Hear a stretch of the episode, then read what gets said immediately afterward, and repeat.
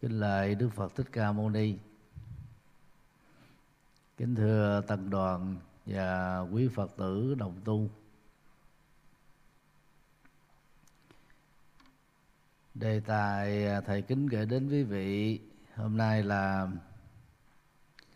sáu điều vĩ đại của đại sư thiện hoa. Sở dĩ thầy giảng đề tài này đó bắt đầu vào ngày mai 17 tháng 4 năm 2022 cho đến à, gần một tuần lễ sau, giáo hội phật giáo việt nam tỉnh đồng nai trọng thể tổ chức đại giới đàn thiện hoa tại thiền viện thường chiếu. Đại giới đàn á, là khái niệm phật học tại việt nam. Chỉ cho việc uh, truyền trao và tiếp nhận các điều khoản đạo đức dành cho người xuất gia. Các chú uh, tiểu sau khi xuất gia tại chùa đó hai năm thì được nhận giới sa di.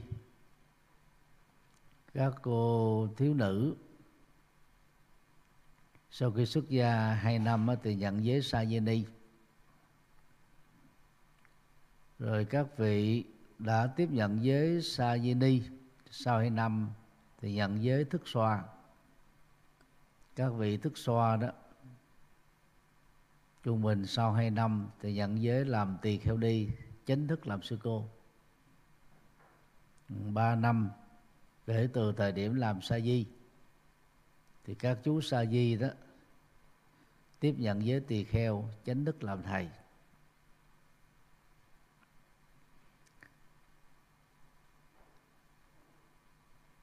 Đồng Nai đó là một trong à, bốn tỉnh thành có số lượng chùa và tu sĩ Phật giáo, đứng thứ tư trên toàn quốc.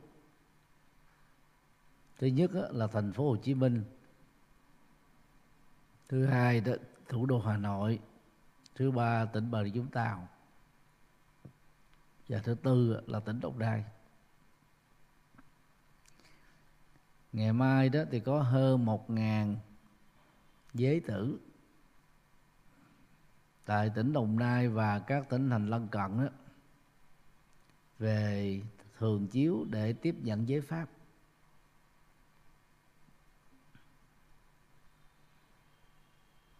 và thiền sư thanh từ đó là người sáng lập ra thiền viện thường chiếu. Cũng như à, rất nhiều chùa trực thuộc hệ thống thiền viện theo pháp tu trúc lâm yên tử. Thiền sư thanh từ là đệ tử lớn của đại sư thiện hoa. Vì để tôn vinh đại sư thiện hoa đó, cho nên à, đại giới đàn năm nay, tại thường chiếu lấy tên của đại sư thiện hoa. Đại sư thiện hoa đó thì sinh vào ngày 7 tháng 8 năm Mậu Ngọ, nhằm 1918 và qua đời vào ngày 23 tháng Giêng năm 1973 hưởng thọ chỉ có 55 tuổi. Và theo quy định của giáo hội đó, để được tôn vinh là hòa thượng thì tuổi đời tối thiểu là 60 tuổi đạo từ thời điểm tiếp nhận giới phẩm tỳ kheo, tối thiểu là 40 năm.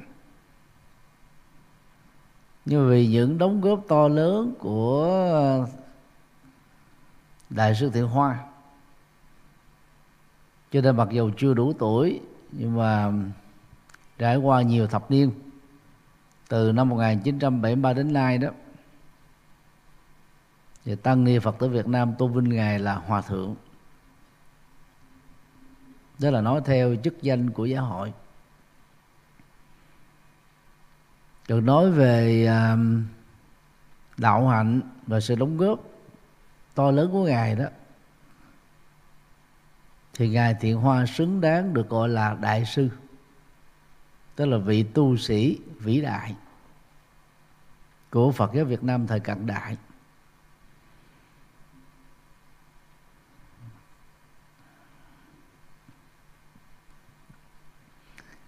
Vai trò của ờ, đại sư Thiện Hoa vào năm 1966 đó là viện trưởng Viện Hóa Đạo Giáo hội Phật giáo Việt Nam thống nhất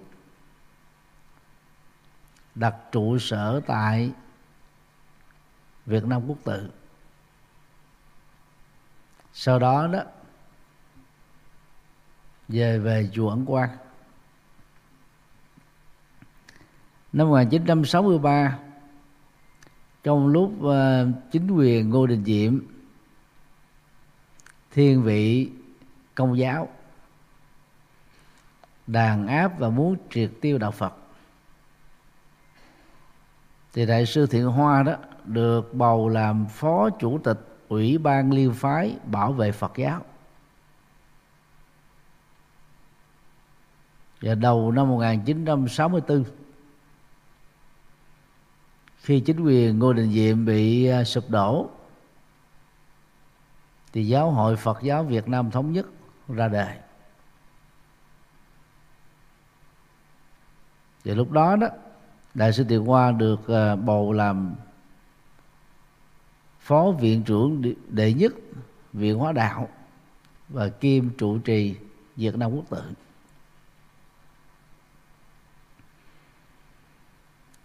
Đóng góp của thiền sư Thiện Hoa, đó là thành lập Phật học viện Bụi Nghiêm.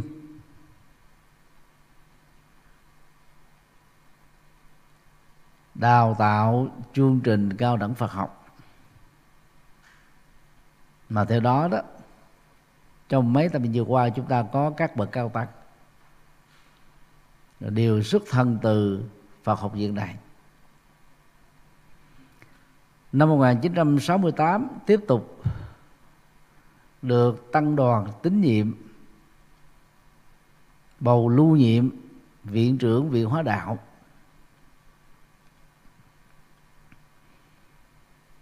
Và hành đạo cho đến năm à, 73 đó thì ngài qua đời. Nếu như đại sư thiện hoa sống thọ như à, đại sư trí tịnh, mà vốn hai vị đó là bạn đồng học, thì chắc chắn rằng đó, sự phát triển của Phật giáo Việt Nam thịnh vượng hơn những gì mà chúng ta đang chứng kiến bây giờ. Về à, cuộc đời hành đạo thì đại sư Tiện Hoa đó có phát biểu như thế này. Thầy à, xin trích nguyên nhân. Tôi đặt đề tôi làm ba giai đoạn. Giai đoạn thứ nhất, chuyên học Phật pháp. Giai đoạn thứ hai, nỗ lực truyền bá. Giai đoạn thứ ba tịnh dưỡng chuyên tu. Thì đối với giai đoạn 1 và giai đoạn 2 đại sư thiện hoa làm rất nhất quán, rất tuyệt vời. Nhưng mà đối với giai đoạn 3 đó, thì lúc đó ngài mất mới chỉ có 55 tuổi. Chưa đến cái thời điểm mà ngài quyết định chuyên tu.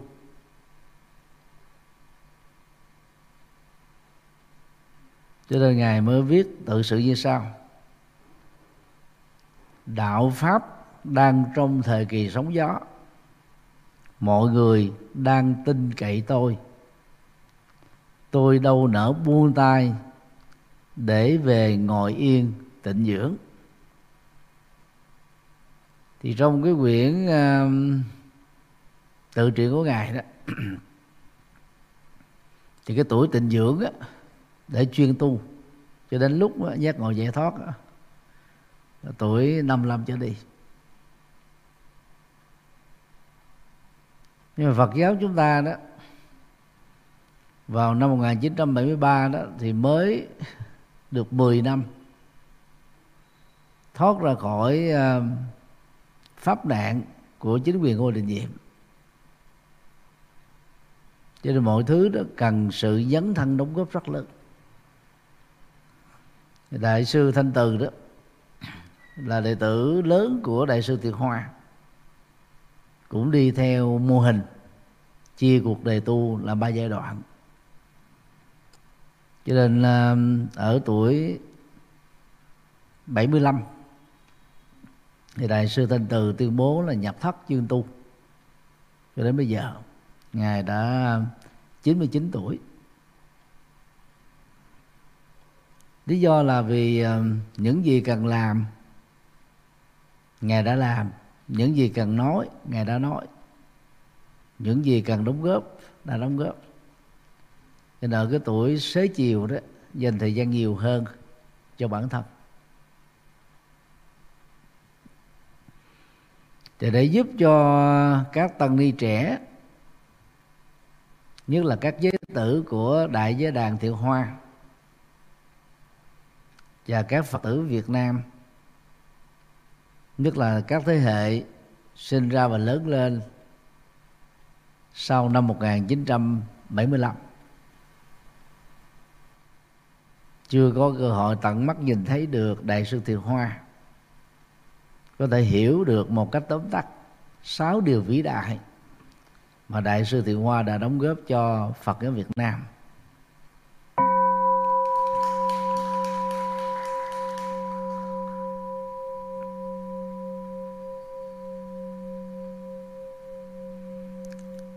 Điều một. Tạo cộng hưởng lành cho người thân. Trong đạo phật đó, đức phật thích ca là tấm gương vĩ đại về việc tạo cộng hưởng lành cho người thân. Năm thứ năm sau khi giác ngộ đó, đức phật thích ca quay trở về à, Kavalavastu nơi ngài đã từng ở 29 năm với tư cách là thái tử Đông cung. Thì chuyến hoàng pháp về à, quê hương của mình đó, Đức Phật đã quá độ được vua cha và thần dân nước Sakya làm đệ tử của Phật pháp tăng. Và đặc biệt hơn độ được hoàng hậu mà cũng là dì ruột. Mahabasabade đó, quyết tâm đi xuất gia, trở thành tỳ kheo ni độ được vợ cũ của ngài là công chúa Gia Du Đà La cùng với 498 mệnh phụ phu nhân của nước Sakya đó, xuất gia một năm sau đó tức là mở ra truyền thống mới, có ni đoàn trong tôn giáo. Rồi ở ấn độ, các tôn giáo đạo nhất, đa thần và đạo vô thần đều không chấp nhận người nữ đi tu. Và nhiều tôn giáo trên thế giới ngày nay cũng chủ trương như thế. Đức Phật đã mở ra cơ hội bình đẳng giới cho những người nữ trở thành nữ tu sau đó là thánh nữ những bậc giác ngộ. Ngoài ra đó đức phật thích ca còn độ được à, các anh em hoàng tử bao gồm Nanda anh em cùng cha khác mẹ. Còn các anh em cô cậu chú bác thì gồm có Ananda Đề Bà Đạt Đa Mahanam vân vân và độ luôn con trai ruột của ngài đó là hoàng tử La Hồ La lúc đó mới có 7 tuổi. Đều xuất gia đi tu. Về phương diện này đó, tất cả những nhà sáng lập tôn giáo từ xưa đến nay, chưa ai có được tiền lệ tương tự như Phật Thích Ca. Đối với trường hợp của đại sư Thiện Hoa đó thì ngài á, sanh ở làng Tân Quy nay là An Phú Tân huyện Cầu Kè tỉnh Cần Thơ nay là tỉnh Trà Vinh. Dầu là con út trong một gia đình thuần thành Phật pháp gồm có 8 anh em. Đại sư thiện hoa đó đã tạo ra cái cộng hưởng với rất nhiều các dân gương lành cho các thành viên trong gia đình đi xuất gia. Nhân duyên ờ, đại sư thiện hoa đi xuất gia xảy ra vào lúc ngài được 7 tuổi.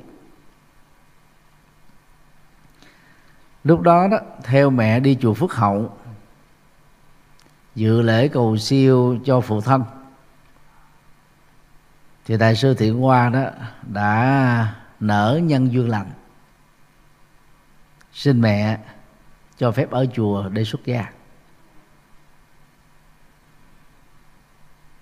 Rồi ngay sau đó đó thì ngài đã được gửi đến chùa Đông Phước, làng Đông Thành, huyện Cái Vồn, nay là huyện Bình Minh, tỉnh Cần Thơ, tu học với tổ sư Khánh Anh và được tổ sư đặt cho pháp hiệu là Hoàng Tuyên thì cũng nhờ học với ờ, tổ sư lỗi lạc. Nên từ nhỏ đó, đại sư thiện hoa đó đã nắm rất vững về phật pháp. Và đó cũng là nền tảng giúp ngài làm đạo thành công. Hai thập niên sau đó. Cái cộng hưởng giúp cho người thân đi xuất gia thì gồm có người chị thứ bảy, xuất gia năm 17 tuổi với sư bà thích nữ Diệu Kim, trụ trì chùa Bảo An, thành phố Cần Thơ. Người anh thứ tám cũng cùng xuất gia với tổ Khánh Anh, được đặt pháp danh là Tịnh Tâm, pháp hiệu là Hoàng Tâm, sau đó trở thành chủ trì chùa Phật Quang tại xã Thiện Mỹ huyện Trà Ôn người anh thứ năm cũng đi xuất gia có pháp danh là Thích Thiện Minh làm chủ trì chùa Linh Quang tại Rạch Sung, Trà Ôn. Như vậy là cái cộng hưởng nhân duyên lành này đó đã giúp cho một người chị và hai người anh đều cùng xuất gia đều trở thành trụ trì đều làm đạo rất thành công đóng góp lớn cho huyện Trà ôm tỉnh Cần Thơ lúc bấy giờ. Thì ngoài à, ba anh chị em đại sư thiện hoa đó còn độ được những người cháu đi tu và cũng đều trở thành các hòa thượng, có tầm ảnh hưởng lớn. Gọi hòa đại sư thiện hoa bằng chú thì gồm có hòa thượng tịnh nghiêm, hòa thượng tịnh thuận. Gọi đại sư thiện hoa bằng cậu thì có hòa thượng bủ châu, hòa thượng hoàng phú. Gọi hòa thượng thiện hoa, đại sư thiện hoa bằng ông chú. Thì có hòa thượng phước cẩn nay đó là trụ trì của chùa phước hậu.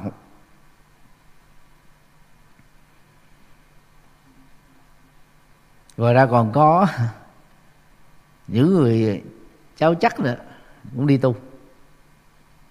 Như vậy là trong lịch sử phật giáo việt nam thời cận hiện đại đại sư thiện hoa đó đã giúp đỡ hơn một chục người trong gia đình quyết thống trở thành những vị xuất gia chân chính. Thầy thường dùng khái niệm con chim đầu đàn. Tức là người có phước báo lớn, tầm ảnh hưởng lớn, uy đức lớn đó có khả năng dẫn dắt những người thân cùng đi trên lý tưởng cao quý của mình.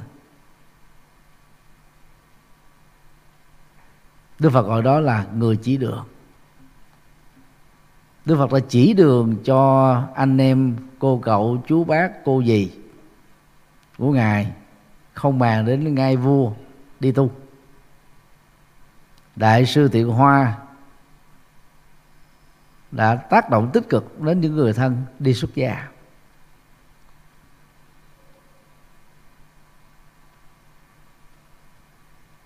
Và ở lĩnh vực này không đó, đại sư thượng hoa đã xứng đáng ngồi riêng một chiếu à. Như vậy, việc tạo ra cộng hưởng hay là nhân duyên lành đó,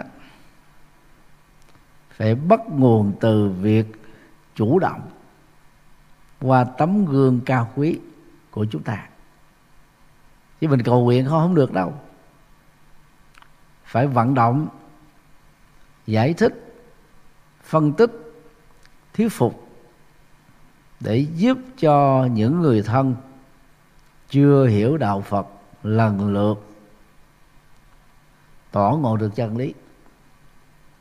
Và từ tỏ ngộ chân lý lần lượt chọn lý tưởng cao quý trở thành người xuất gia. Còn đối với các phật tử tại gia có thể học tấm gương của đại sư tiền hoa bằng cách đó, quý vị làm con chim đầu đàn ở trong nhà của mình. Có thể độ cha mẹ cô dì thím mợ chú bác rồi các anh chị em các cháu.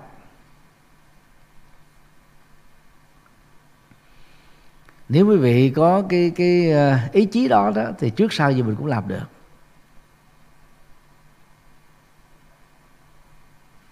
Ở ờ, chùa giác ngộ chúng ta có phật tử giác thanh nhã phó thường trực của quỹ đạo phật ngày nay.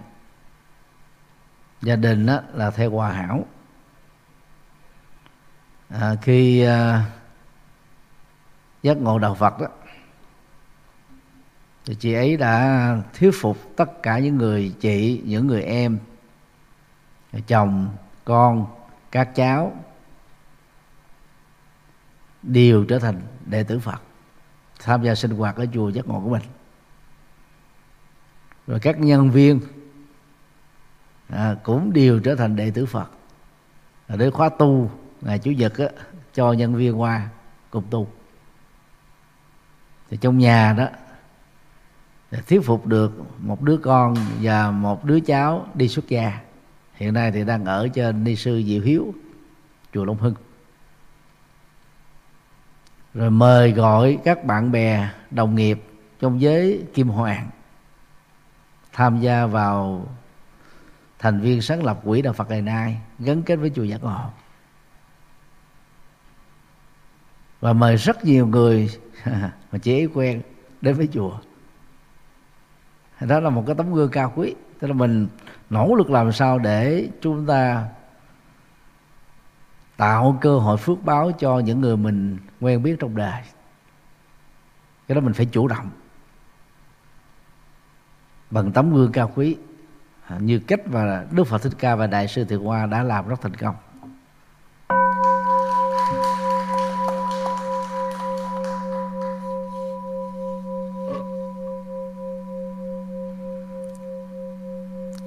Điều hai, học Phật pháp đến đây đến chốn. Trong à, thời kỳ pháp thuộc đó, thì Phật giáo bị suy vong. Vì chủ nghĩa thực dân pháp đó, là theo công giáo. Cho nên đó, họ tạo các điều kiện thuận lợi cho công giáo được phát triển tại Việt Nam. Trong đó có chính sách đó, xóa sổ vai trò của chữ Hán thay thế tiếng Pháp và tiếng Việt Latin hóa, làm ngôn ngữ hành chánh.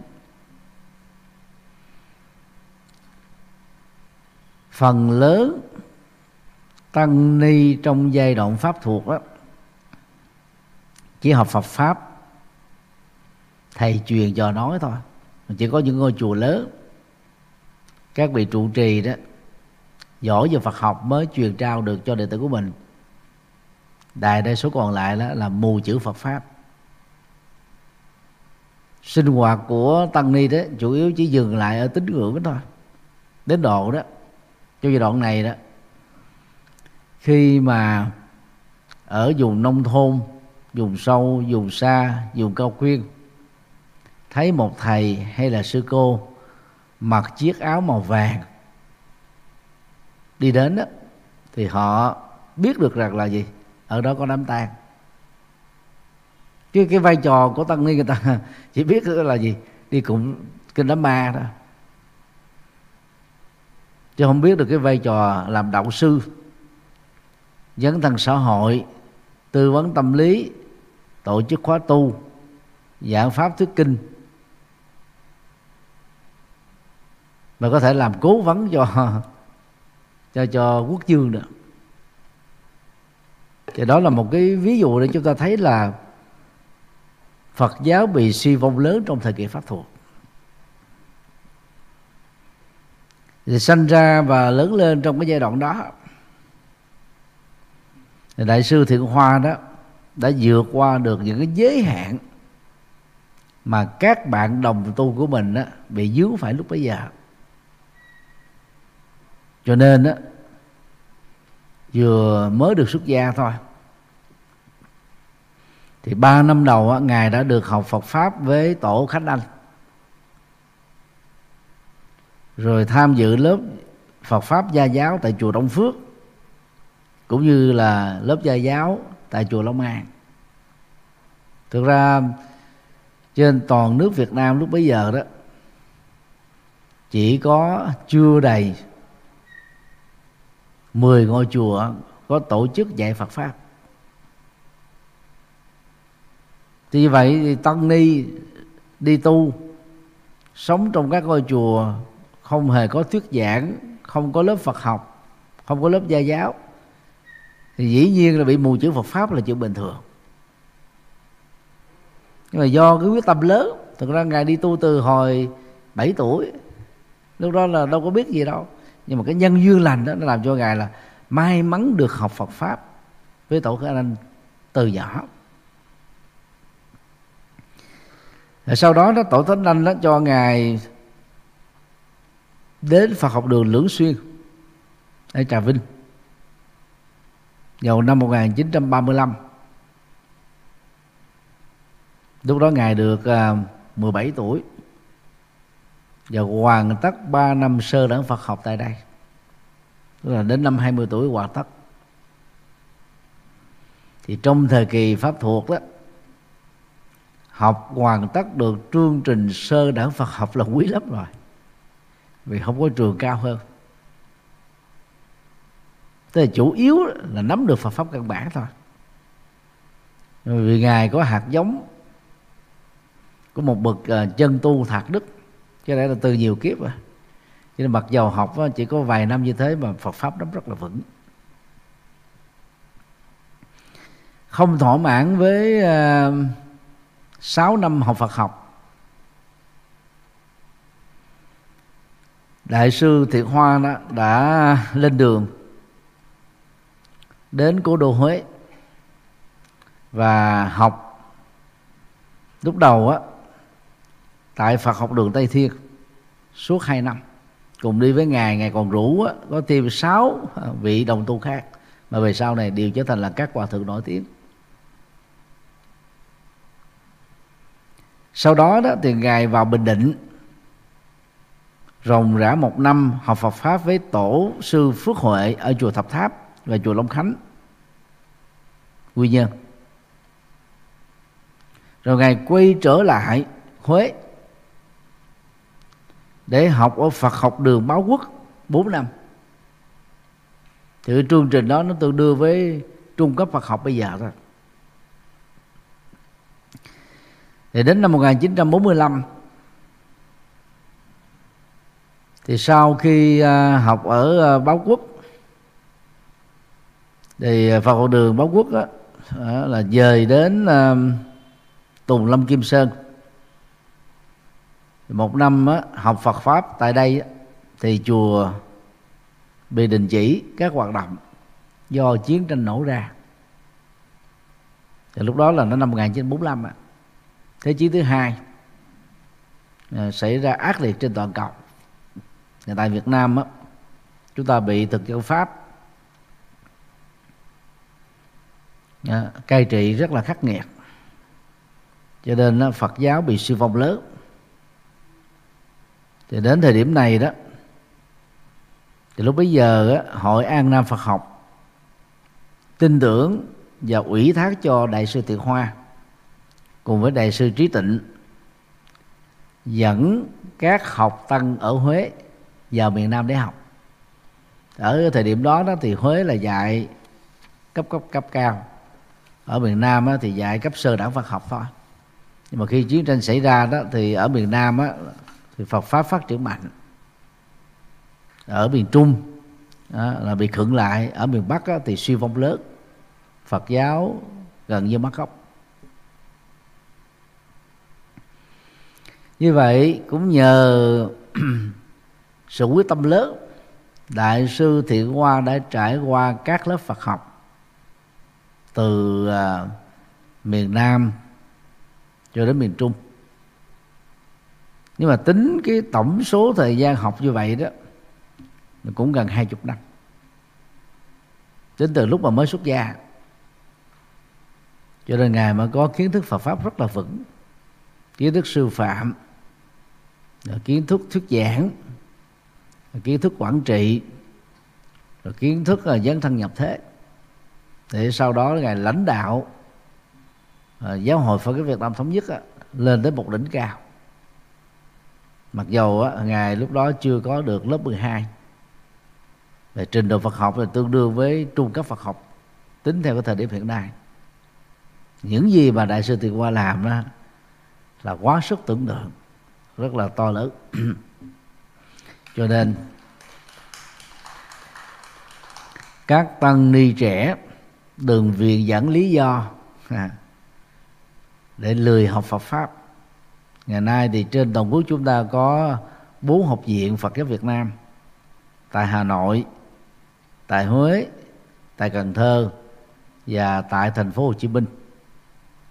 Thì hiện nay đó, thì thành phố Hồ Chí Minh có hai cơ sở. Cơ sở một nằm ở 750 Quân Phú Nhuận, chủ yếu là đào tạo thạc sĩ và tiến sĩ về Phật học. Cơ sở hai ở xã Lê Bình Xuân, huyện Bình Chánh với diện tích 24 hecta. Đào tạo chính yếu là cử nhân.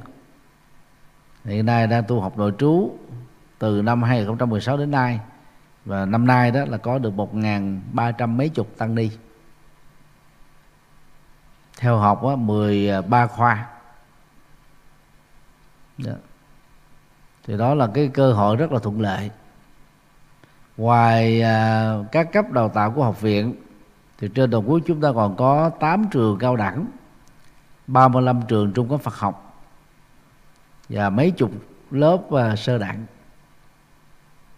À, các tiện ích đầy đủ sống trong thời bình điều kiện um, rất là thuận lợi. Và nếu không chịu khó học từ lúc mới vào chùa đó sau này đó có lớn lên làm thầy tu á chừng lắm á, là thầy tu có đạo đức thôi mà thầy tu có đạo đức thì không có lợi ích cho xã hội. Chỉ lợi ích cho chính mình đó. À, tức là mình à, có phẩm chất đạo đức tốt thì được mọi người quý trọng. Nhưng mà nếu không có trí tuệ không hiểu sâu Phật pháp không nắm vững thế học để làm đạo thành công đó, thì chúng ta không phát huy được vai trò đạo sư. Thì đại sư tiện hoa đó trở thành tấm gương cao quý về lĩnh vực này và đào tạo ra nhiều thế hệ tăng ni tài, lãnh đạo giáo hội trải qua mấy chục năm.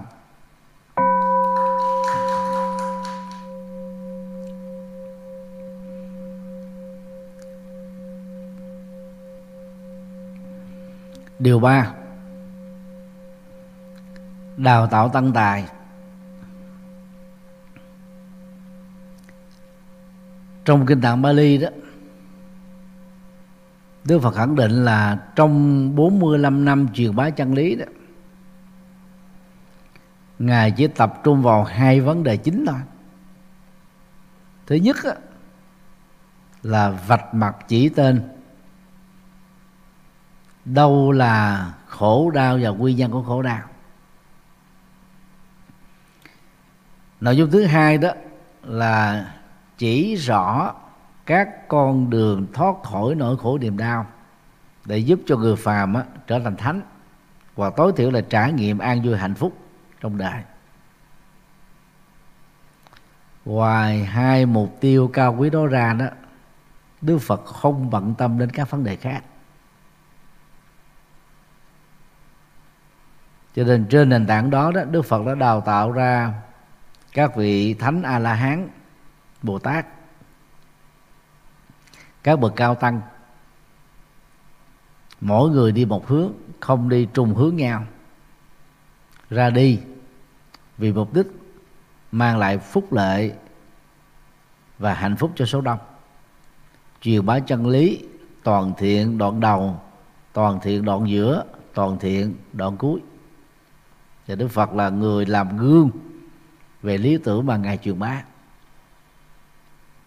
thì là mỗi ngày đức trung bình đức phật thuyết giảng năm bài kinh. Tổng cộng lại 45 năm á, thì ngài đã để lại cho đề là 84.000 bài kinh. Hiện nay chúng ta còn giữ được á, gần 18.000 bài trong kinh tạng Bali. Tam tạng Bali. Rồi khoảng 17.000 bài trong um, tam tạng Phật giáo Bộ phái. Và khoảng 3.000 bài trong Phật giáo Đại thừa tức là mình đã làm mất đi ờ, khoảng ờ, 13 14 ngàn bài kinh qua quá trình mấy nghìn năm truyền bá. Thì cũng ờ, noi theo tấm gương của Đức Phật Thích Ca, Đại sư Thiện Hoa, từ năm 1945 quay trở về miền Nam. Dạ, để đào tạo tăng đại. thì ở năm 45 đó đó, thì đại sư Thiện Hoa hợp tác với đại sư Trí Tịnh, vốn là hai người bạn học, cùng ra Huế học luôn. Học ở tại miền Nam, rồi cùng học ở Huế, cùng học Bình Định. Lập ra Phật học đường Phật Quang tại rạch Ban Trang, xã Thiện Mỹ, huyện Trà Ôn tỉnh Cần Thơ để đào tạo tăng ni trài tiếp nối con đường chân lý của đạo Phật. Thì đến năm 29 tuổi, đại sư thiện hoa mới thọ giới tỳ kheo chính thức làm thầy. Mặc dù quy định của đức phật là 20 tuổi thôi, ngài đi tu từ hồi 7 tuổi, cái tiêu chuẩn thì rất là dư. Học Phật pháp rất là vững, nhưng mà ngài rất khiêm tốn, không vội vã làm thầy nhưng mà từ lúc 29 tuổi làm thầy cho đến qua đời ở, ở tuổi 55 thì gồm có ờ, 26 năm thôi ngài đã đóng góp rất nhiều các Phật sự vĩ đại.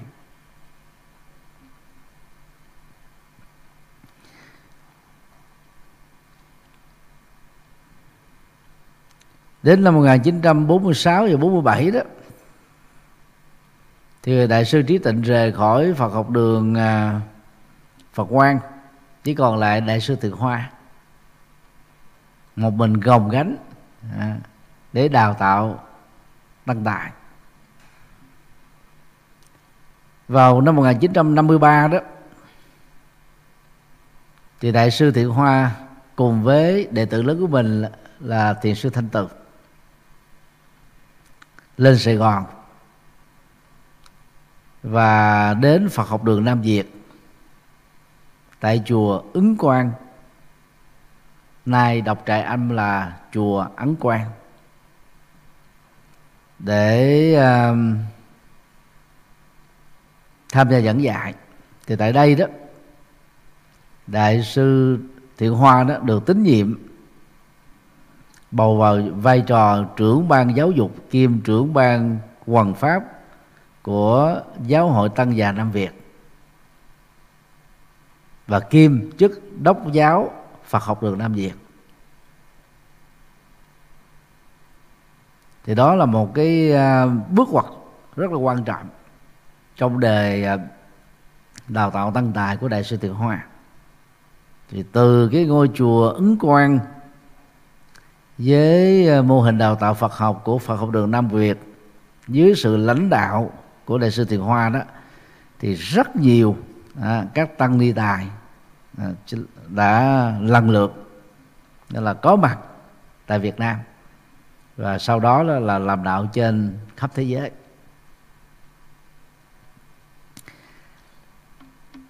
Đào tạo khóa một mà thành công lỗi lạc đó thì gồm có hòa thượng bủ huệ hòa thượng thiền tâm à, chuyên về về tịnh độ hòa thượng tắc phước thì hành đạo rất thành công ở úc châu. Hòa thượng tịnh đức là cũng là con trai à, lớn của hòa thượng à, thiện hòa. Hòa thượng hòa là xuất xuất gia muộn. Đó. Và à, ngài đã quá độ được vợ ngài cũng đi tu rồi con gái của ngài cũng đi tu, con trai của ngài cũng đi tu. Và ra còn có thêm hòa thượng đạt bửu. Đó là những người tốt nghiệp cái khóa một của chùa ấn quang.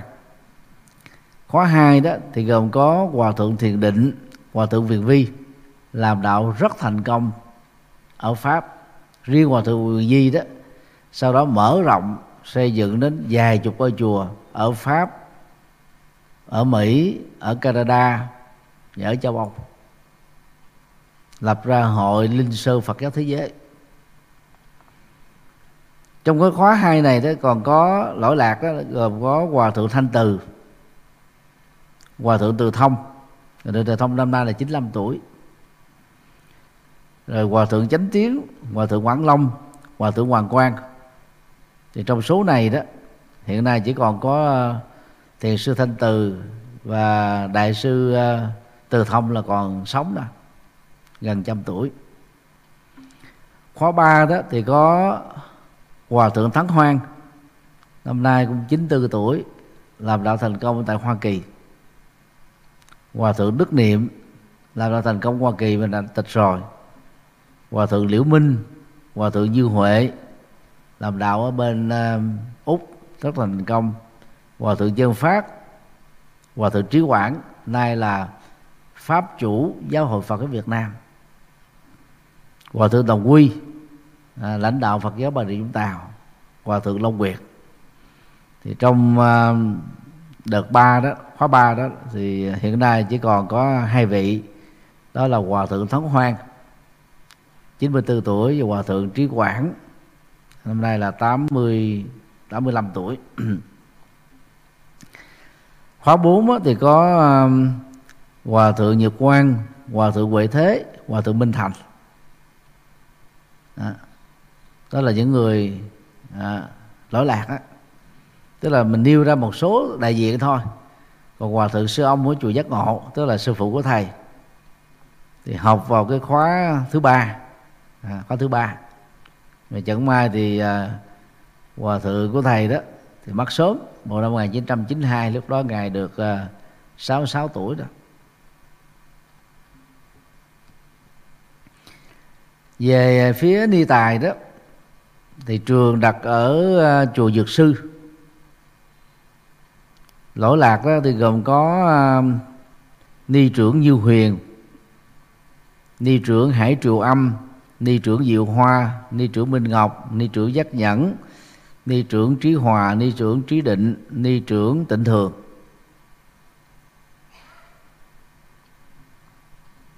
Hiện nay là các vị này đã viên tịch hết rồi. Thì đó là cái ờ, sự nghiệp đào tạo tăng ni tài mà đại sư thiện hoa đã đóng góp cho phật giáo việt nam trong suốt mấy chục năm vừa qua. Đến năm 1957 đó thì đại sư thiện hoa nảy ra sáng kiến, thành lập khóa trụ trì, có tên gọi là như lai sứ giả. Như lai có nghĩa là phật á. Sứ giả, giống như là đại sứ, ha. Đại sứ của phật. Ở tại chùa pháp hội. Chùa pháp hội thì nó nằm ở cái hẻm đối diện với lại rạp hòa bình rồi việt đông quốc tự. Cái chùa này mặc dù nó nhỏ thôi, nhưng mà trở thành là cái nơi xuất phát của hai cái phong trào lớn. Thứ nhất á vào năm 1957 á, thì đó là cái trụ sở của khóa như là sứ giả đào tạo hoàng pháp. Rồi trước năm 1964 đó thì trường pháp hội này đó nó là một cái lớp cao đẳng Phật học như là tiền thân của đại học Phật hạnh một đại học danh giá tại miền Nam Việt Nam trước năm 1975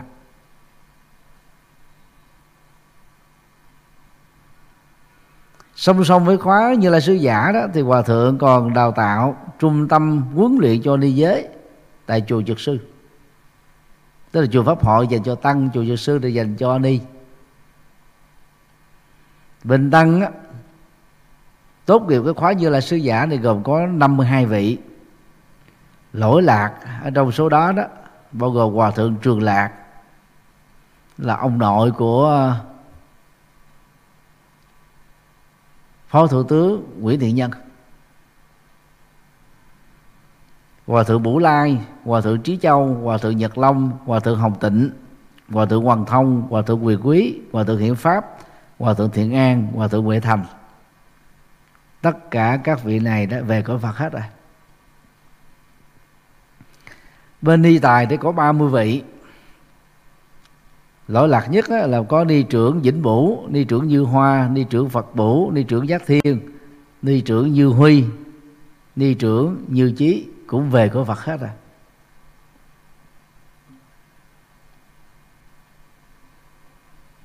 Thì cái cách mà đào tạo à, khóa như là sứ giả của đại sư Tiền Hoa đó đó là ngày dựa vào cái bộ Phật học phổ thông mà thời điểm đó đó gọi là cây thang giáo lý, gồm có 12 tập.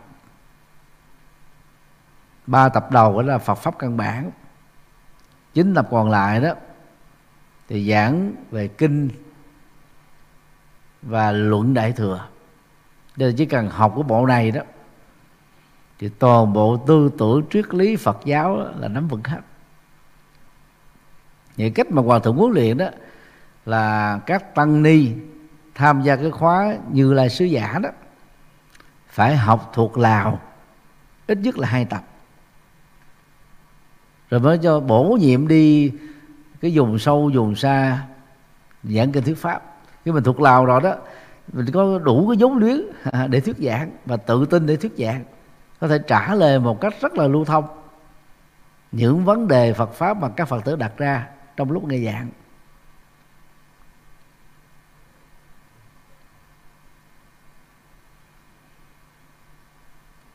Cũng trong giai đoạn đó đó thì đại sư Thiện Hoa được bầu làm trưởng ban giáo dục của giáo hội tăng nhà Nam Việt.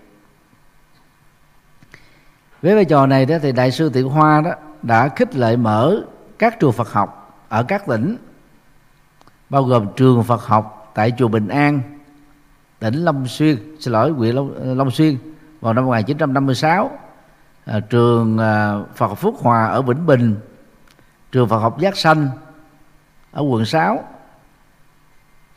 rồi trường Phật học ở Biên Hòa rồi trường Phật Ân ở Mỹ Tho.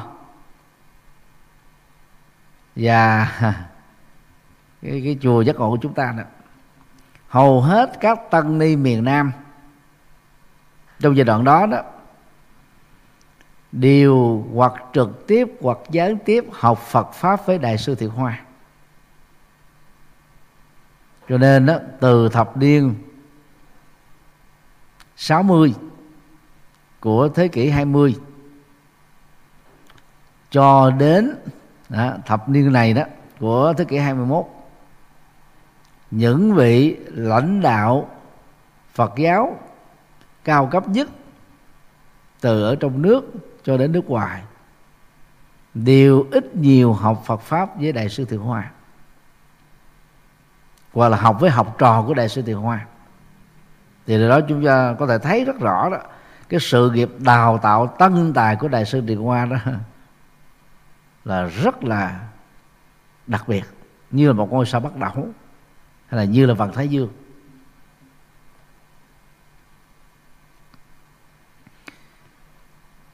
Vấn đề cốt lõi mà chúng ta rút ra được từ à, câu chuyện đào tạo tân tài của đại sư thượng hoa đó, đó là bằng cấp không quan trọng.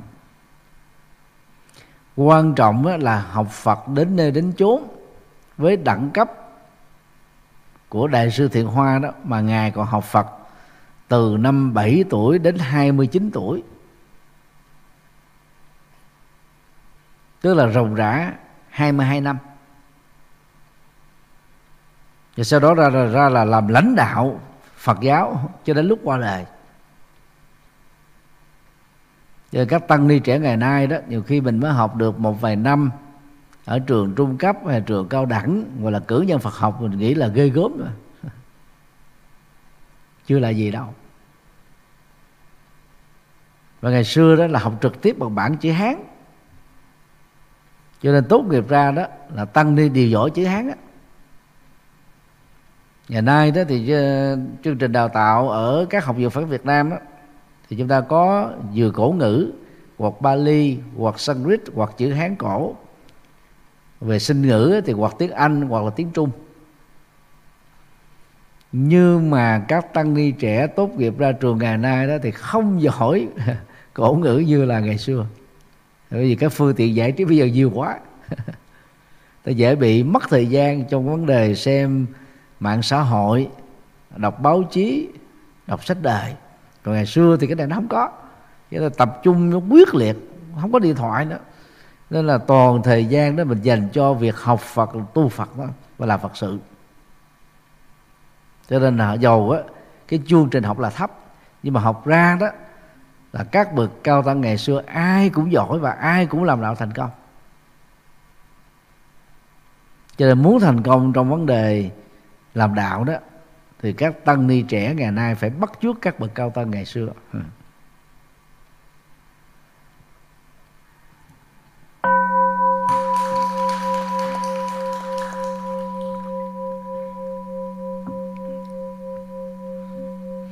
Điều bốn, sự nghiệp hoàn pháp.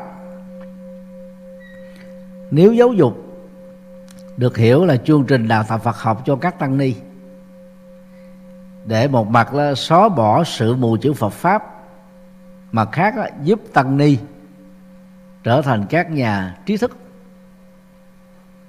hiểu sâu về triết học Phật giáo, đạo đức học Phật giáo, xã hội học Phật giáo, nhân sinh Phật Phật giáo, thế giới và Phật giáo, cách tu tập Phật pháp, và cách hành đạo phụng sự nhân sinh thì khái niệm hoằng pháp là chỉ cho việc giảng Phật pháp mang tính ứng dụng mà đối tượng nghe đó, cụ thể là Phật tử tại gia.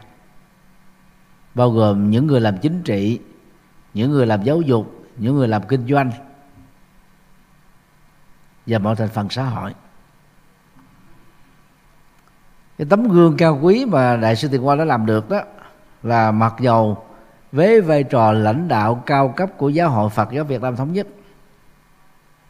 Thì trong cái giai đoạn á, bị pháp nạn bị chiến tranh bị phân hóa bị khủng hoảng phải lập ra các kế hoạch điều hành quản trị làm thế nào để Phật giáo vượt qua cơn biến cố mà vẫn dành thời gian viết sách dịch thuật dạy Phật pháp cho tăng ni và giảng Phật pháp cho Phật tử. Không phải ai cũng khéo léo quản trị thời gian để làm được tất tần tật những thứ đó trong một cái giai đoạn quá nhiều các cái cái rối loạn xã hội. Còn bây giờ chúng ta sinh ra và lớn lên trong thời bình thì dễ rồi. Mình không phải à, lo đấu tranh với các hình thái bất công. Cũng không phải là bị khủng hoảng kinh tế tài chính do chiến tranh để lại.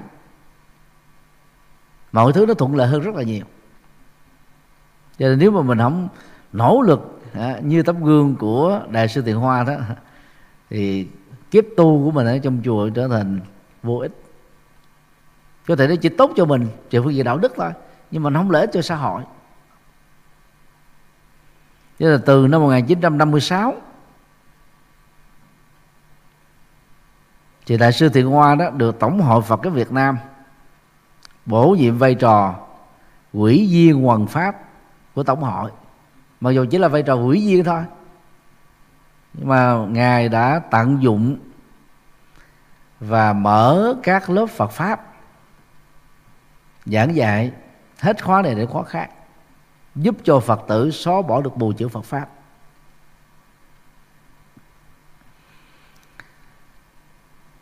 Thì trong cái thế hệ à, vừa là học trò tuổi thì cũng nhỏ hơn vài tuổi thôi. Thì lỗi lạc nhất á, thì có à, thiền sư nhất hạnh. Thì đại sư thiện hoa và thiền sư nhất hạnh đó đã hợp tác xuất bản quyệt sang phật giáo việt nam bởi vì nếu không có ờ, tạp chí, thì cái tiếng nói triết học, tiếng nói trí tuệ, tiếng nói tri thức của phật giáo sẽ ít được giới tri thức biết đến. Và việc đi chùa đó, phần lớn chỉ là ông già, bà già, dừng lại ở cái sinh hoạt tín ngưỡng thôi thì phật giáo sẽ đi về đâu cho nên cái chiến lược của đại sư tiền hoa đó trong vòng pháp đó, là phải xuất bản tạp chí phổ biến để chuyển hóa tâm thức của những thành phần trí thức trong sọ vốn đó là thành phần tinh hoa. Mà khi thành phần tinh hoa mà hiểu được đạo Phật rồi đó với vai trò nhà giáo họ sẽ lồng ghép Phật giáo vào trong các cái bài giảng. Với vai trò là nhà chính trị họ sẽ đưa quan điểm của đạo Phật vào à, để trị nước yên dân. Với vai trò kinh doanh đó thì họ sẽ kinh doanh một cách chân chính, không vi phạm luật pháp, để tạo ra cái sự tăng trưởng xã hội về phương diện kinh tế. Ngoài ra đó thì đại sư thiện hoa đó lập ra nhà xuất bản hương đạo, nằm tại chùa ấn quang để chủ động xuất bản ấn tống kinh sách. Thì vào cái giai đoạn năm 1956 mà làm như thế là khó lắm, vì tiền không có. Nhưng mà nếu như mà chúng ta lệ thuộc vào cái nhà in ở bên ngoài, thứ nhất là nó chậm về thời gian, tiến độ, thứ hai đó, các cái chi phí rất là cao. Cho nên là phải có nhà xuất bản, nhà in riêng để truyền bá Phật pháp thì về phương diện này đó chùa giác ngộ chúng ta mặc dầu chưa có nhà xuất bản chưa có nhà in nhà xuất bản trong nhà nước sầu chủ nghĩa đó à, thì tư nhân không được à, không được à, cấp giấy phép. Bây giờ tư thục á, là được quyền à, xin lỗi tư nhân á, được quyền à, à, mua nhà in vận hành nhà in. Mặc dù chúng ta chưa có nhà in nhưng việc ấn tống kinh sách mỗi năm á, chùa giác ngộ mình tặng biếu á, tối thiểu là 500 nghìn cho đến một triệu rưỡi bản. Kinh sách các loại. Thì ở phương diện này thì chùa giác ngộ chúng ta đó là đứng đầu. Trong nước Việt Nam và ngoài nước Việt Nam. Đó là còn đi theo cái tấm gương của đại sư Tiền Hoa. Ngoài ra đó thì đại sư Tiền Hoa còn lập ra một tùng thư mang tên đó là Phật học tùng thư tức là xuất bản tủ sách Phật học, chứ tùng thư cứ là tủ sách đó.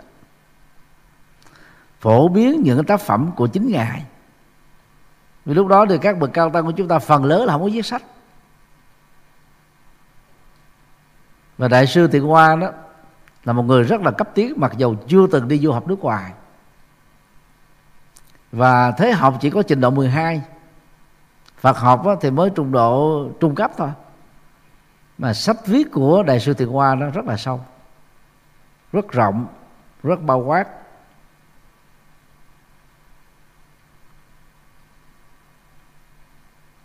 Cho nên với uy tín đó, đó đại sư Tiền Hoa đã được à, mời làm trưởng ban hoàng pháp của giáo hội Tân và Nam Việt. Rồi à, hội Phật học Nam Việt đó, mở các lớp giáo lý dạy Phật phổ thông của ngài tại chùa Ấn Quang chùa Phước Hòa ở Bằng Cờ, quận 3 chùa Xá Lệ ở quận 3 chùa Giác à, Tâm à, ở Phú Nhuận. Chùa Dược Sư ở à, Gò Dấp ở Bình Thạnh. Và chùa Ấn Quang tức là hàng tuần có vài ba ngày đại sư thiền hoa đều dành thời gian cho việc giảng dạy cây thang giáo lý cho phật tử tại gia. Thì một trong các đệ tử xin lỗi một trong các học trò lỗi lạc của đại sư thiền hoa đó thì có hòa thượng quy ngôn. Cũng học ở, ở, cư trú tại chùa ấn quang. Nay đã tịch rồi. Thì ờ, noi theo tấm gương của đại sư Từ Hoa dạy bộ Phật phổ thông, vừa soạn mới, vừa bổ sung rất nhiều các cái dữ liệu rất quan trọng. Thì thầy may mắn được học trọn bộ Phật phổ thông với hòa thượng Nguyên Ngôn. Với tư cách gia giáo tới một lớp học chỉ có chưa được chục người. Và thầy cũng thỉnh mời hòa thượng Nguyên Ngôn đó về chùa Giác Ngộ để dạy Phật phổ thông cho Phật tử tại gia. Từ năm 1992 cho đến năm 1994 ngoài ra đó thì đại sư Điện Hoa đó còn hợp tác với đài phát thanh Sài Gòn để giảng dạy Phật pháp chia sẻ tin tức Phật sự rồi uh, góp phần á, rất là lớn trong việc chấn hương Phật giáo tại miền Nam Việt Nam. Bắt đầu từ á, Sài Gòn và nó lan rộng ra các tỉnh thành à, ở miền Nam mặc dầu à, chính thức ra hành đạo vào năm 29 tuổi. Qua đời ở tuổi 55 tức là chỉ có 26 năm thôi làm Phật sự thôi. Đại sư Thiện Hoa đã trước tác được 80 quyển sách Trước tác và dịch thuật được 80 quyển. Đó là một cái phát kỷ lục. Còn các tổ sư ờ, từ giai đoạn của ngài Thiện Hoa trở về trước á, Một đời người viết một, một hai quyển sách là là nhiều rồi. Có nghĩa là cái công suất làm việc của đại sư thiện hoa về đào tạo tăng tài quần à, hoằng pháp giảng kinh làm các phật sự là rất là đáng được trân trọng. Khó ai có thể chạy được bằng cái công suất đó. Ở đây ai đã đã xem à, bộ phật phổ thông rồi giơ tay lên.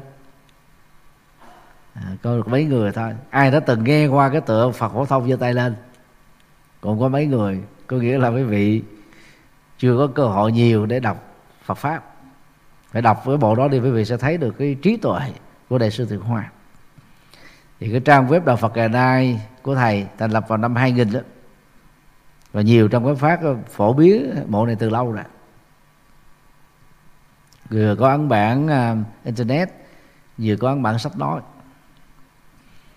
Thì thầy xin nêu ra các tác phẩm của đại sư Từ Hoa, bao gồm Phật học phổ thông 12 quyển, bản đồ tu Phật 10 quyển, bài học ngàn vàng 8 quyển, nghi thức tụng niệm, đại cương kinh thủ lăng nghiêm đại cương kinh viên giác, Phật học giáo khoa cho các trường bồ đề ờ, giáo lý dạy cho gia đình Phật tử ờ, 50 năm chấn hương Phật giáo Phật giáo Việt Nam ngày nay, tập luận, sự tích Ờ, tám quyển sách quý gồm có tu tâm ờ, sách dưỡng tánh sách nhân quả luân hồi sách ngũ đình tâm quán sách tứ diệu đế sách từ bi trong đạo phật sách chữ hòa bình trong đạo phật và sách năm yếu tố hòa bình.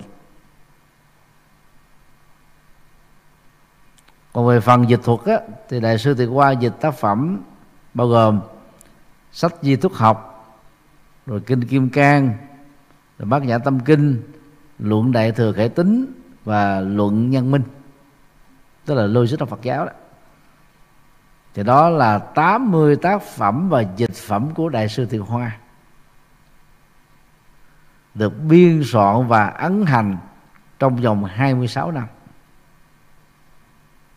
Đó là con số rất là là khủng. Bây giờ có nhiều tăng ni, tốt nghiệp tiến sĩ nhiều khi là hai chục năm trôi qua đó chú chưa ra được quyển sách. À, mà trong cái giai đoạn khó khăn của đại sư Tiền Hoa mà ngài ra được gần 80 quyển sách như thế thì chúng ta nên học hỏi với noi gương. Có nghĩa là mình phải tổ chức quản trị thời gian thật tốt. Mỗi ngày phải sáng tác và dịch thuật đều đều thì mới ra được thành quả còn nếu mà mình đưa lý do là tôi bận lắm để từ từ tôi sẽ viết. Rút cuộc rồi đó chết trước khi viết. Và lúc chết không có để lại tác phẩm gì. Hay là dịch phẩm gì. Cho nên chúng ta phải nỗ lực. Lúc nào còn sống thì bắt trước tấm gương của đại sư Tuyền Hoa làm Phật sự hết mình. Trước tác dịch thuật giảng dạy là Phật sự. Không nề khó khăn và cũng không than mệt mỏi.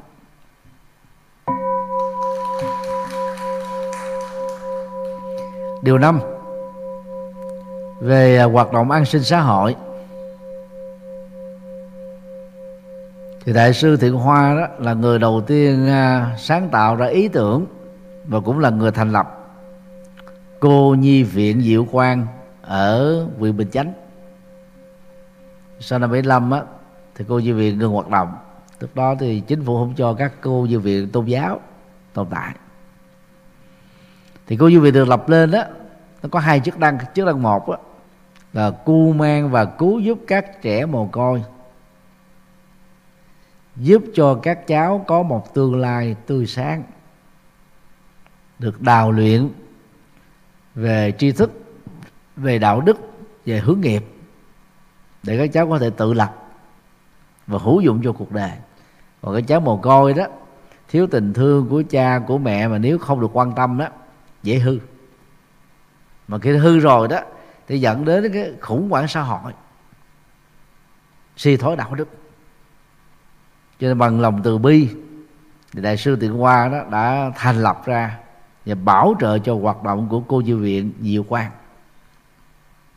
Hàng ngàn cháu đã được à, à, nuôi dưỡng và lớn lên tại đây ngoài ra đó thì ngài đại sư thiện hoa còn lập niệm phật đường trong khám chí hòa tức là lấy uy tín của cá nhân mình thuyết phục á đó, là những người à, à, quản lý trại giam cho lập ra một cái chùa nhỏ và vào khám chí hòa để thuyết giảng Phật pháp cho các phạm nhân cái phạm nhân á dù có bị tuyên án tử hình hay là tù chung thân cũng khó mà thay đổi được nghiệp của họ. Là bởi vì ở trong đó đâu có giáo dục chỉ có trừng phạt thôi. Mà trại tù ở Việt Nam dù là trước năm 75 hay là sau năm 75 á, thì phần lớn là không có coi tivi không có radio không có nhật báo không có tạp chí cũng không được học đào tạo từ xa. Thầy là tu sĩ Phật ở Việt Nam sau năm 75 đầu tiên đi thuyết giảng trại giam. Năm lần cho 2.100 phạm nhân ở K20 Quỳ Rồng Trôm, tỉnh Bến Tre. Năm lần cho 5.500 phạm nhân ở ờ, trại giam Sơn Phú 4 thành phố Thái Nguyên, cách Hà Nội khoảng 120 cây số.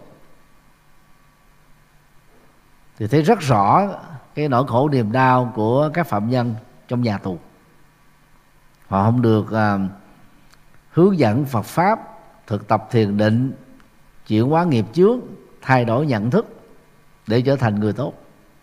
Họ chỉ bị trừng phạt thôi và mất cái quyền công dân.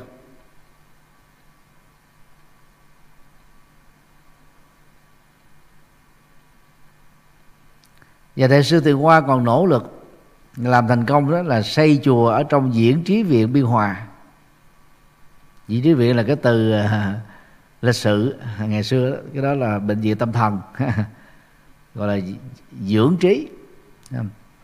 Thì lập chùa ra để giúp cho những người tâm thần nhẹ có khả năng được phục hồi để trở thành người bình thường.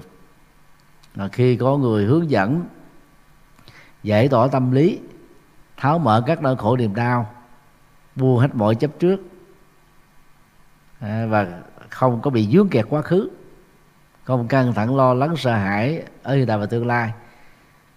Thì nỗi khổ niềm đau dẫn đến điên loạn tạm thời đó sẽ khép lại. Và đó là một vài các hoạt động về an sinh xã hội rất là đáng trân trọng của đại sư thiện Hoa. Thứ nhất là mở ra ba lĩnh vực cô nhi viện, dưỡng trí viện và trại giam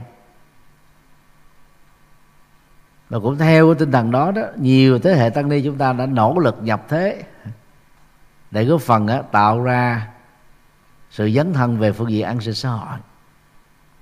Thì chùa giác ngộ chúng ta có quỹ đạo Phật ngày nay chính thức thành lập vào à, năm 2012 trước đó thì thầy vẫn có hoạt động từ thiện nhưng mà không có quy mô không mang tính hệ thống không mang tính tổ chức như là bây giờ và mục đích đó là thông qua các cái chuyến từ thiện đó chúng ta lồng cái Phật pháp vào.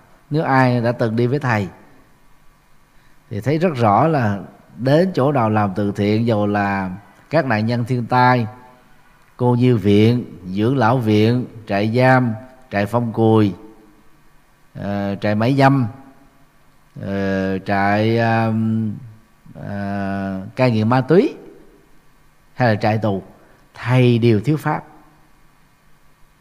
để giúp cho họ tháo mở được các nỗi khổ niềm đau.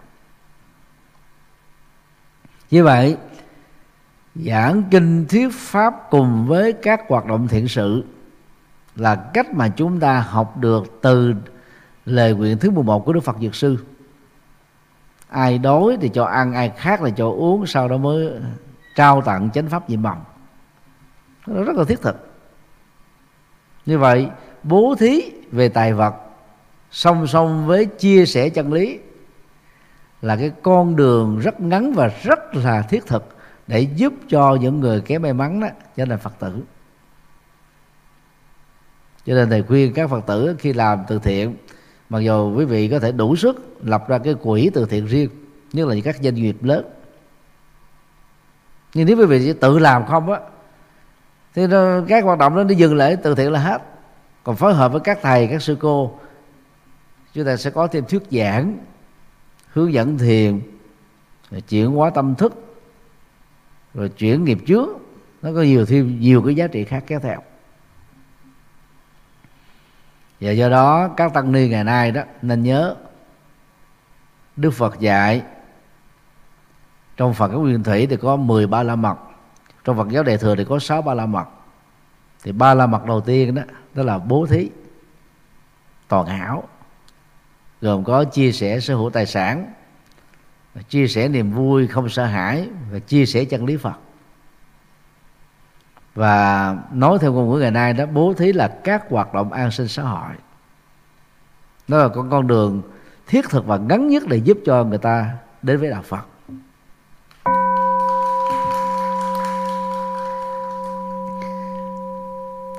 Điều vĩ đại cuối cùng đó là an nhiên trước cái chết.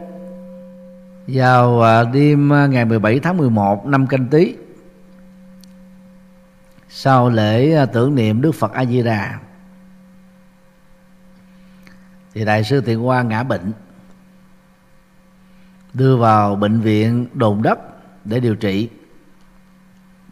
Bác sĩ khuyên là phải giải phẫu thì ngài đó là chấp nhận để giải phẫu.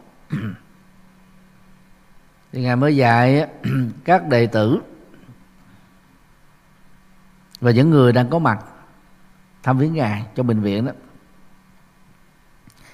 nếu kỳ đau này tôi phải chết, tôi rất hài lòng. Vì đối với sự hoàng hóa, tôi đã làm tròn nhiệm vụ đối với đạo pháp á, tôi đã gánh vác được một giai đoạn khó khăn. Ai sống cùng thời với đại sư thiện hoa dù là bạn hay là thế hệ đi trước hay là thế hệ học trò đều tôn kính ngài.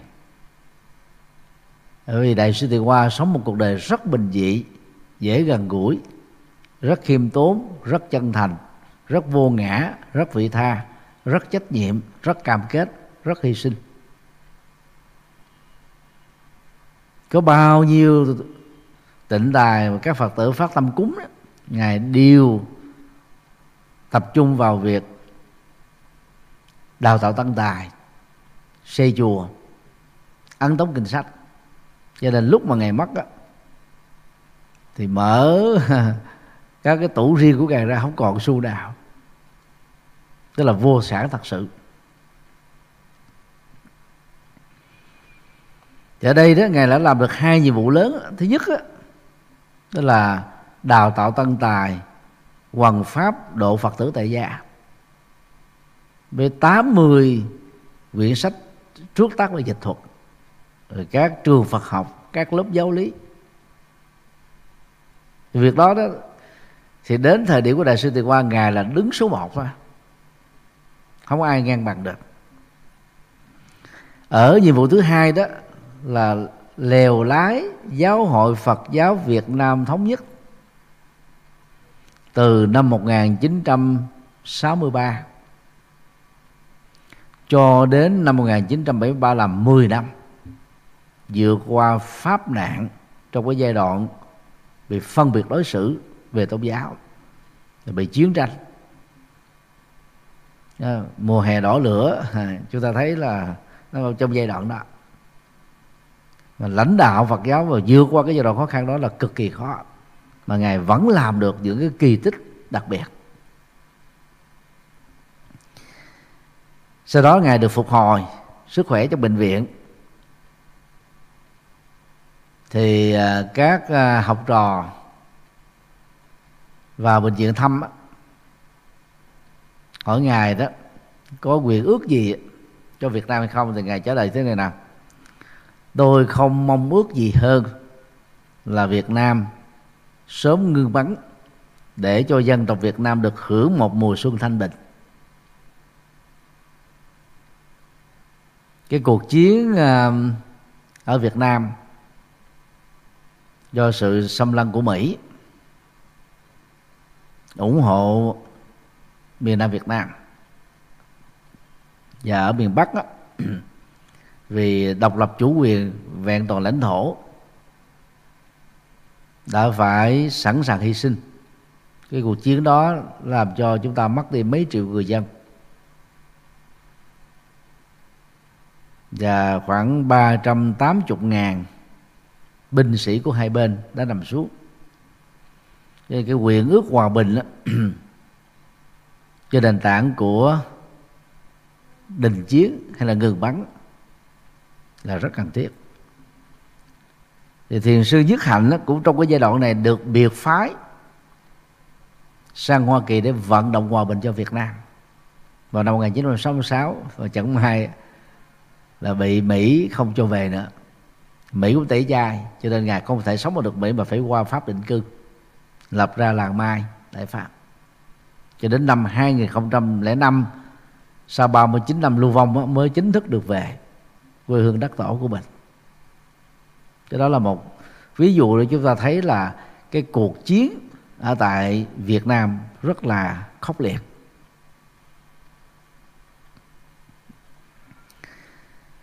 Mặc dầu đã được khỏe lại, nhưng mà đại sư thiện hoa đó rất là cẩn trọng giao phó các vai trò mà ngài đảm trách cho đại sư thiện hòa.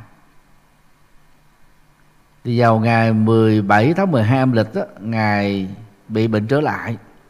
Đêm ngày 19 tháng 12 của năm 73 Hòa thượng thấy trong cơ thể mình mệt Mình ờ, gọi tất cả các đệ tử xuất gia và các học trò đến. Ngài chỉ ờ, nói một điều rất là ngắn gọn thế này là Các con niệm Phật cho thầy vãng sinh Thầy mệt quá rồi. Thì tất cả cùng đồng thanh niệm Phật. Thì Đại sư Thiện Hoa là tu theo tịnh độ. Đến uh, sáng của ngày 20 tháng Chạp năm nhâm tý tức là nhằm 23 tháng Giêng năm 73 đại sư Thiện Hoa đó đã nhẹ nhàng ra đi. Chỉ sống được có à, 55 tuổi đời và 26 tuổi đạo thôi. Tính từ lúc chính thức làm thầy còn nếu mà tính từ thời điểm đi tu thì ngài có 49 năm ở trong chùa. Thì trước khi viên tịch á, thì đại sư Tề Hoa còn dạy các đệ tử như thế này. Một con trâu cũng tốn một người chăn. Cả bầy trâu cũng chỉ cần một người chăn. Tại sao khu mình trong chỗ hẹp mà quên đi việc lớn? Đó là cái câu nói, nó thúc đẩy sự dấn thân quên mình của các thế hệ học trò của ngài ở trong nước và nước ngoài. Bây giờ cái ờ, ai đã từng ở vùng nông thôn ấy thì các cái chú một đồng để chăn một con trâu cũng phải là một người, một đàn trâu cũng chỉ là một người. Như vậy là trong một kiếp người đó, cái quỹ thời gian là giống nhau rồi chúng ta có 8 tiếng ngủ 8 tiếng làm việc 8 tiếng sinh hoạt cá nhân. Mà tại sao có người thì không làm nên một trò trống gì không làm một cái gì hết á? Có người chỉ làm được một hai việc. Thì khi làm đó là than vãn hoặc là kêu ca à, hoặc là kể công. Còn có người đó thì làm nhiều việc nhất là đại sự. Giống như là một người chân cả một đàn trong thì cách đây mấy năm thầy có đi um, hội nghị Phật giáo ở tại Mông Cổ. Sau đó thầy dành lại ờ, 5 ngày để đi tham quan trên đất nước thảo nguyên bên mông này.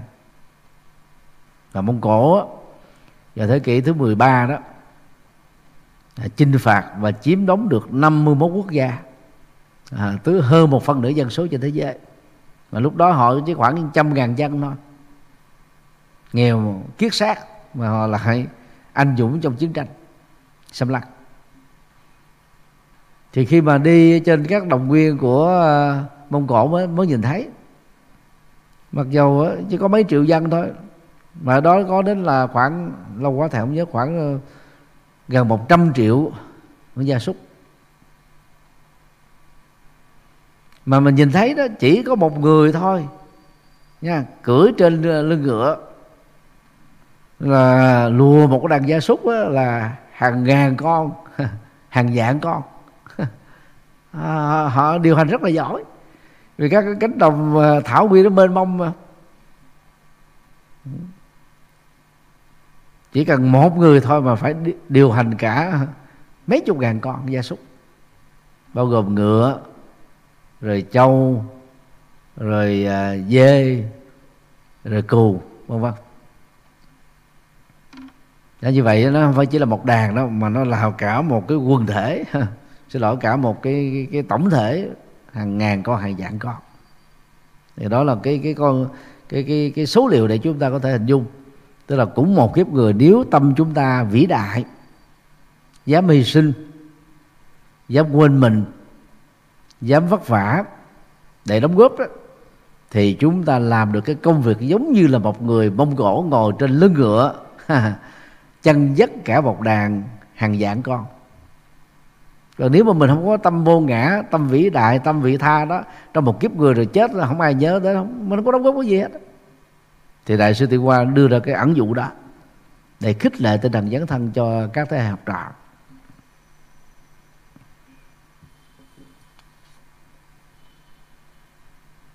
Và sư bà Bảo An vô thăm đại sư Thiện Hoa đó thì ngài mới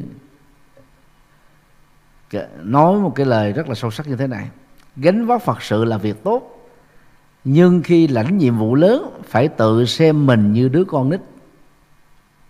Dù bị người chê khen, khinh trọng, vẫn không nao núng. Đừng nhớ mình có chùa to, có đệ tử nhiều, gặp việc trái ý là sách có về chùa. Tâm niệm được như thế thì mới nên đảm đang đại sự thì đây là cách mà đại sư đi Hoa dạy về nghệ thuật à, quản trị một tổ chức lớn. Ở đây đó là cả giáo hội.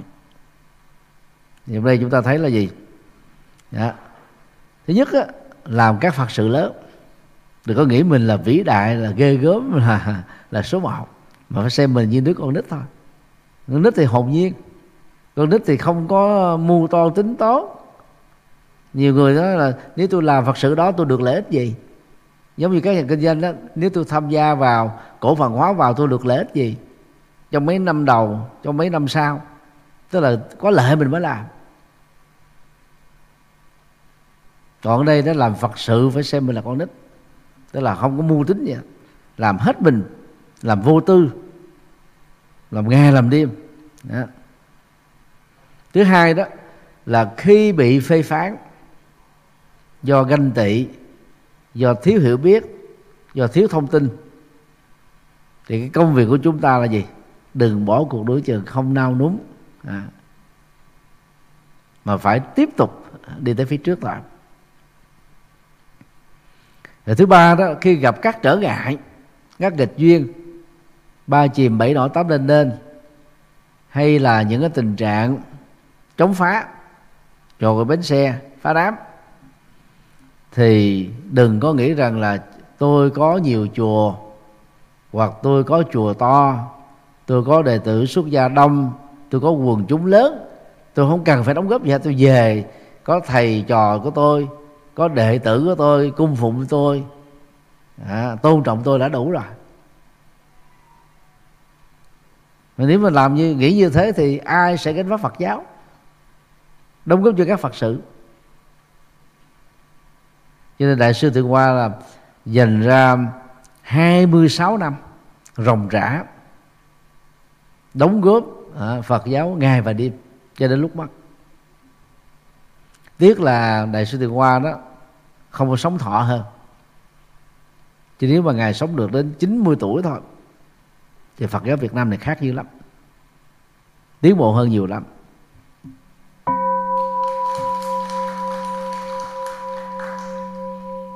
Thì đó là sáu điều vĩ đại của đại sư Thiện Hoa. Thì hôm nay thầy nói cũng hơi dài. Để ờ, ôn lại cuộc đời cao quý và những đóng góp to lớn của đại sư Thiện Hoa cho sự chấn hương Phật giáo Việt Nam.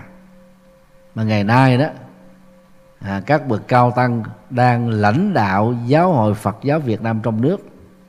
Ở nước ngoài ở tuổi từ 80 trở lên đó đều hoặc trực tiếp hoặc đã gián tiếp học với đại sư Thiện hòa thì những bậc vĩ đại như vậy đó đôi lúc đó, vài trăm năm mới có được một người.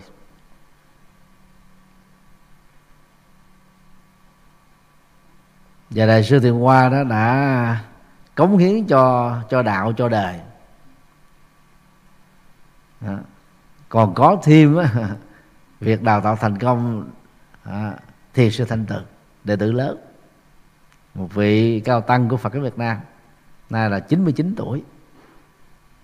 Thì ngày hôm nay đó, ban kiến đàn giáo hội Phật giáo Việt Nam tỉnh Đồng Nai và hòa thượng thích Nhật Quang, đệ tử y chỉ của đại sư Thanh Từ, đã đọc cái lời chúc thọ ngài. Năm nay ngài 99 tuổi. Thì đó cho thấy là các thế hệ thầy trò tương truyền, tiếp nối giống như là chúng ta mồi đèn đừng để cho lửa tắt. Rồi mình à, sống ở trong cái giai đoạn nào thì phải đóng góp to lớn hết mình ở trong giai đoạn đó. Không có đề khó nhập mà muốn như thế phải có tinh thần từ bi vô ngã vị tha có tâm có tầm. Và có được à, hạnh nguyện bồ tát để chúng ta nôi tấm gương cao quý của đại sư thiện hòa trong cuộc đời.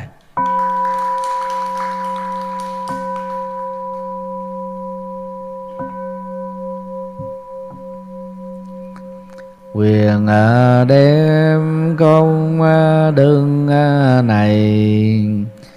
Hướng về khắp tân cảm đệ tử và chúng sanh đều trọn thành phân đạo.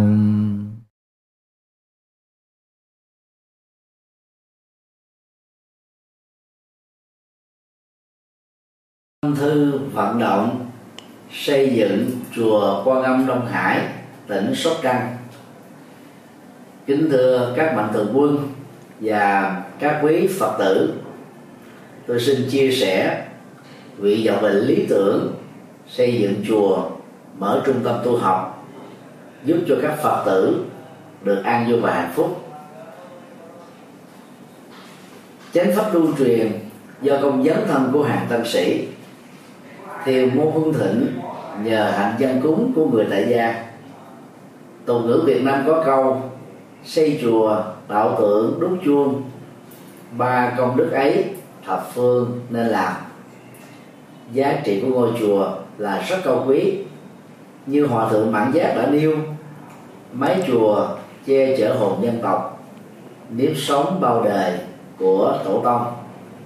Thực vậy, đã từ lâu ngôi chùa phật giáo không chỉ là không gian tâm linh, nơi tu học đạo đức, thiền định và trí tuệ của các tăng sĩ, còn là trung tâm giáo dục, văn hóa, đạo đức và sinh hoạt cộng đồng của người dân địa phương, giúp mọi người quay về chánh đạo, bỏ mê tín dị đoan, khép lại khổ đau, mở ra an vui và hạnh phúc vì hạnh nguyện hoàn pháp là nhiệm vụ, lễ sinh làm sự nghiệp.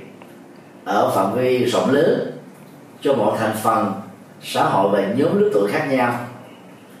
Ba thập niên rưỡi qua, từ năm 1984 đến nay 2019 tôi đã không ngừng nỗ lực trên cầu Phật đạo, dưới độ nhân sinh. Theo tinh thần phụng sự nhân sinh tốt đời, đẹp đạo, sáng soi đạo pháp hộ quốc, an dân.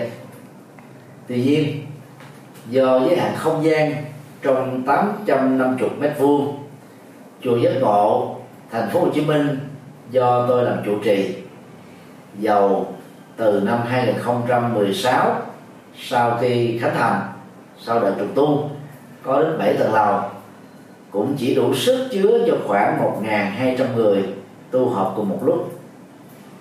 Đối với tu học nội trú như khóa xuất gia vô duyên, chỉ đủ sức chứa 175 người ngủ lại về đêm. Do vậy, nhằm mang lại các lợi ích cho hàng vạn phật tử hữu duyên, chùa giác ngộ càng có thêm nhiều ngôi chùa chi nhánh ở các tỉnh thành để nhân rộng mô hình tu học sẵn có, mang tính nhập thế hiệu quả cao với nguyện ước chân thành đó, tôi được sự giúp đỡ rất tận tình của ban trị sự, giáo hội Phật giáo Việt Nam, tỉnh Sóc Trăng và thể theo tâm nguyện của Phật tử địa phương. Ủy ban nhân dân tỉnh Sóc Trăng tại công văn số 540 ngày 30 tháng 3 2018 đã chấp thuận chủ trương cấp 18 hecta đất và giao tôi làm chủ trì chùa Quan Long Hải tại khu du lịch Hồ Bể, xã Vĩnh Hải, thị xã Vĩnh Châu, tỉnh Sóc Trăng vào ngày à, 20 tháng 5 2018 công trình này được động thổ xây dựng với sự tham dự của 3.500 Phật tử tại địa phương và các tỉnh thành lân cận. Theo kế hoạch, quý 2 2019 kể từ khi được giấy phép thì công trình xây dựng này sẽ được hoàn tất trong vòng 3 đến 4 năm.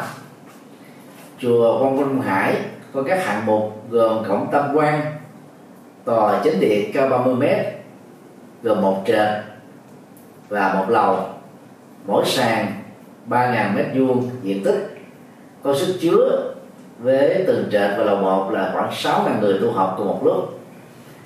Ngoài nhà tổ, tăng xá, thì chùa Ông Đông Hải sẽ có từ 6 đến 8 khách xá, một trệt, ba lầu. Có sức dung chứa cho hàng ngàn phật tử tu học. Tượng đài tiêu biểu tại chùa này đó là tượng Bồ Tát Quan Thế Âm, hướng về biển đông, cao 49 mét gồm ba mặt bảo vệ chủ quyền biển đảo của Việt Nam, cũng như là sự bình an của người dân tại địa phương. Trong à, ngôi chùa này đó, ngoài các tượng đài phật, bồ tát a la hán thì còn có công viên phật, công viên hòa bình, công viên văn hóa và công viên tình thương với các tượng đài và các biểu tượng bằng đồng bằng đá từ 1 m 6 cho đến 3 m tổng chi phí xây dựng chùa ông Đông Hải khoảng 300 đến 350 tỷ đồng Việt Nam. Khi hoàn thành, đây sẽ là trung tâm tu học lớn, phát triển Phật giáo, thực tập tỉnh thức, trải nghiệm từ bi, có khả năng phục vụ từ 5 đến 6 ngàn Phật tử tu học đời trú cùng lúc tôi cho rằng Phật sự to lớn mang tầm vóc phụng sự nhân sinh cho hàng vạn người. Như trên, chỉ có thể sớm được hoàn thành là nhờ vào sự phát tâm bồ đề, cúng dường tịnh tài, tịnh vật, tịnh lực của các mạnh thường quân và các phật tử gần xa. Vì mục đích truyền bá chân lý phật, làm lệ lạc nhân sinh tôi tha thiết kêu gọi và kính mong các mạnh thường quân, các doanh nghiệp, các tổ chức, các cá nhân và các phật tử trong và ngoài nước hãy phát tâm đóng góp tịnh tài cho công trình này để mang lợi lạc cho nhân sinh. Lấy niềm tin vào Phật pháp và sự trợ duyên của quý tôn đức tăng ni, nhất là sự phát tâm của các quý phật tử thập phương tôi tin rằng công trình chùa quan âm đông hải sớm được hoàn thành viên mãn. Ân đức của toàn thể quý vị là động lực to lớn giúp thầy trò chúng tôi phụng sự nhiều hơn nữa cho Phật giáo và dân tộc Việt Nam. Tôi thành kính tri ân, tán dương công đức, cúng dường của các quý vị. Nguyện cầu hồng ân Phật pháp tăng gia hộ quý vị, thân tâm an lạc, phước lộc thọ tràn đầy, sở nguyện tùy tâm, các tường như ý. Nam mô công đức lâm bồ tát. Nam mô quan hỷ tạng bồ tát ma ha tát. Đạo phật ngày nay dân hiến, đạo phật ngày nay huy hoàng, đạo phật năm châu bốn biển dựng xây tinh độ chân gian. Đạo phật ngày nay dân hiến đạo phật ngày nay huy hoàng, đạo phật năm châu bốn biển dựng xây tinh độ chân gian. Hãy cùng tham gia cùng quỹ đạo phật ngày nay để mang tình thương đến với mọi người. Tham gia thành viên, đóng góp tịnh tài vào vốn quỹ gốc được cộng dồn để sản sinh lợi nhuận hàng tháng từ lãi suất ngân hàng nhằm phục vụ các sứ mệnh của quỹ hoặc đóng góp tham gia trực tiếp các hoạt động của quỹ. Tham gia phụng sự viên, đóng góp tịnh lực vào đội ngũ phụng sự viên để cùng tham gia hỗ trợ các hoạt động của chùa giác ngộ. Và quỹ nói riêng cũng như các hoạt động phát triển phật giáo nói chung.